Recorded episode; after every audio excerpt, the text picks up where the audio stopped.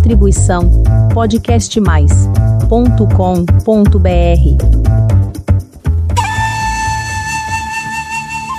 Que bom que você está aqui para mais um episódio do podcast Dança Oriental.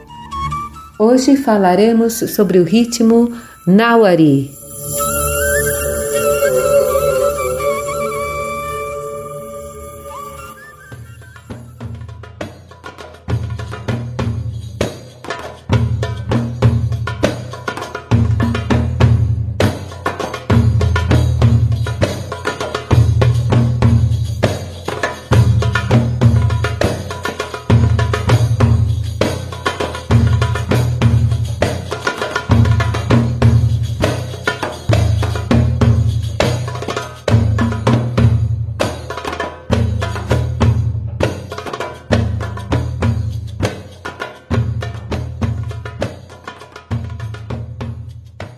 Esse é o nome dado a um dos ritmos que se usa no dubki. Ele também é conhecido como katakaufi, o katakoufi também, o katakoufi. E às vezes chamam ele de tabra, mas tabra é o nome daquele instrumento grande que os meninos tocam no dubki para acompanhar o dubki. Esse ritmo é de origem egípcia e ele começa sem o dum, ele começa no silêncio. Ele pensa tatum, ta, ta, tatum, ta, tatum, ta, ta, tatum, ta. Ele tem uma respiração para começar. Ele é 4 por 4 Esse nome, Nauri, significa cigano. E ele sempre é encontrado então nessas rodas de dubki, nas músicas folclóricas libanesas também.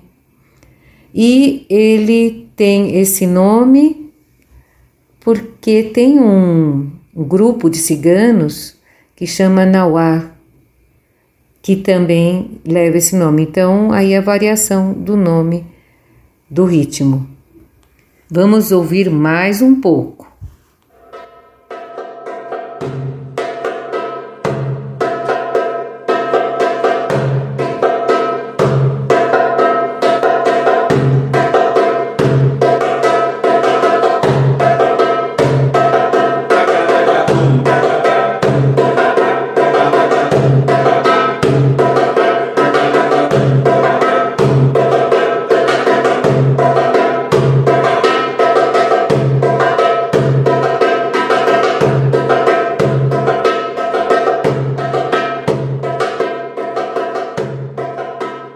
Muitas pessoas confundem esse ritmo Nauri com o Said. Por isso que tem gente que dança o ritmo Said como um dubke, mas não é. Ele é o Nauri. Esse povo Nauar, esses ciganos, eles são muito conhecidos por ser uma influência forte na música árabe também. A estrutura do ritmo, como a gente viu, eu falei antes, ele começa então com a pausa. E ele é quatro, então você pensa um, dois, três, quatro. E o um é o silêncio, então você pensa tum, tá, tum, tum, tá, tum, tá, tum, tá, tum, tá. Você pensa sempre nessa posição do primeiro tempo ser um silêncio. Ao contrário daqueles outros ritmos que a gente viu, que começa com o dum, um dum, dois dums, e aí você é, marca essa batida. E aí você pensando que esse Nawari sempre, é, Nawari sempre tem esse a possibilidade dos improvisos do derbaquista. E parece um galope, né?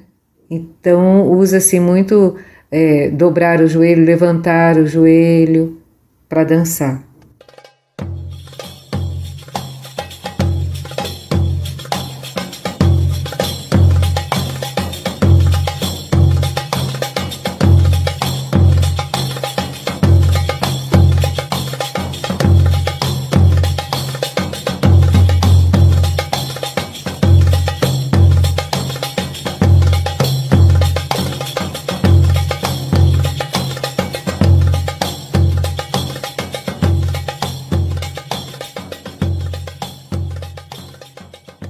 Para estudar com o snooze, é interessante então marcar esse dum forte com os dois snooges ao mesmo tempo, a mão direita e a mão esquerda, e o tac com os floreados cintilando, bem é, seco e agudo. A dica para dançar é o joelho alto, os pulos. Esses pulos do dub, que ele não é para cima, né? É um pulo que você amassa a terra. Então ele não é um pulo feliz assim, indo para cima. Ele tem um contratempo também, quando você faz tum tá, tá tum tá. Você faz o o contratempo com o pé, direito, esquerdo, direito, sabe? Assim, rapidinho. Você pode pular no dum e no tac, você faz esse contratempo rapidinho. E pode abaixar também, se você der conta, fazer é, os joelhos bem flexionados, quase indo para o chão. E sempre deixar a alegria estampada, porque é uma dança folclórica, festiva. E esse ritmo ajuda muito esse elevar do espírito, essa jovialidade, essa força, ele ajuda bastante. E com relação às vestimentas, é interessante manter sempre um vestido, os cabelos presos e também calças, pode ser calça também, se você preferir, porque você levanta os joelhos, né? E aí é interessante a calça por baixo do vestido ou fazer uma túnica por cima da calça também.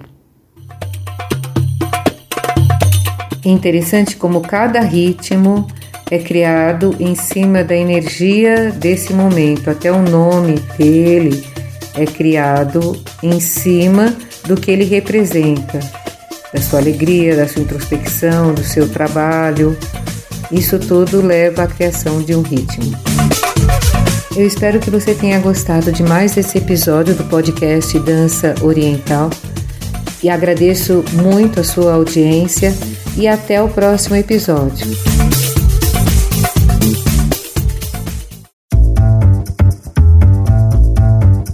Distribuição podcastmais.com.br